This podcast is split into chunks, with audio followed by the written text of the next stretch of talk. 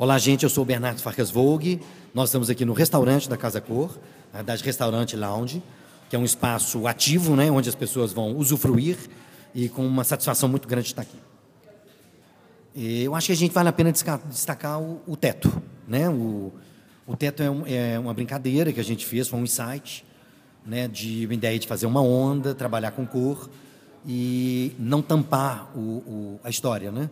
Então, ele tem uma nuance que você consegue ver um pouquinho do prédio histórico e trabalha com toda essa onda, né, com essas cores, com as curvas, é, no sentido de buscar uma referência visual forte e uma linguagem que conversa com arte, com arquitetura, com culinária, se quiser trazer todas as sensações para dentro do espaço.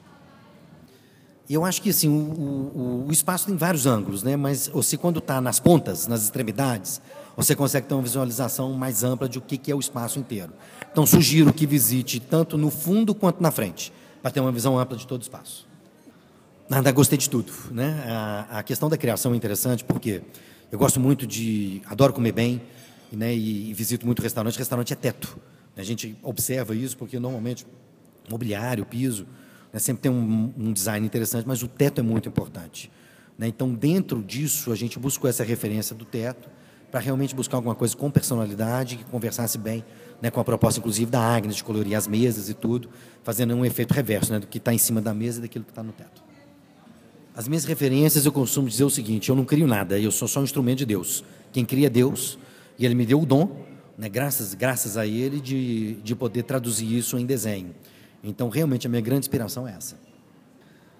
Eu costumo desenhar muito à noite, né? Na realidade, a Farkas Vogue ela tem trabalha com informatização muito forte, a gente trabalha com BIM, né? Fomos praticamente o precursor na América Latina da, da plataforma, mas eu desenho à mão, né? E eu costumo desenhar de madrugada, à noite, silêncio, ouvindo minhas músicas na minha casa, né? no espaço que eu gosto, tomando um vinhozinho também.